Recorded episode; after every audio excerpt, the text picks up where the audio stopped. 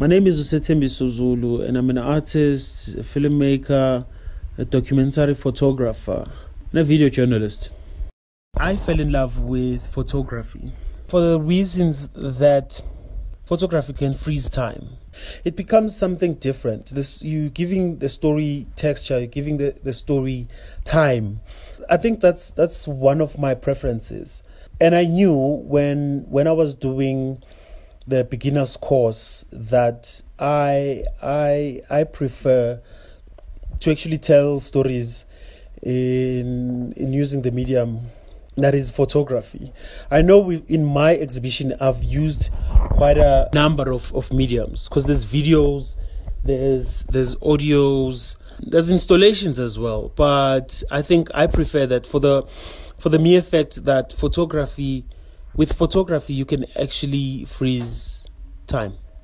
When I came back from training becoming a sangoma, I was shunned upon by my family members my friends, the only place where I found refuge was church.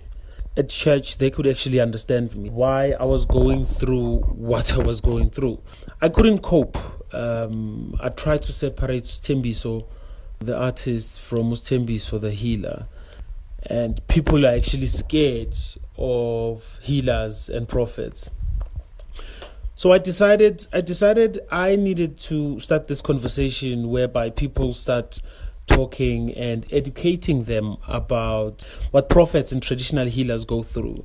I want to start conversations about that. I want to start conversations about the misconceptions that have that people have, have read about people have seen in the in the mainstream media about Izangoma and prophets.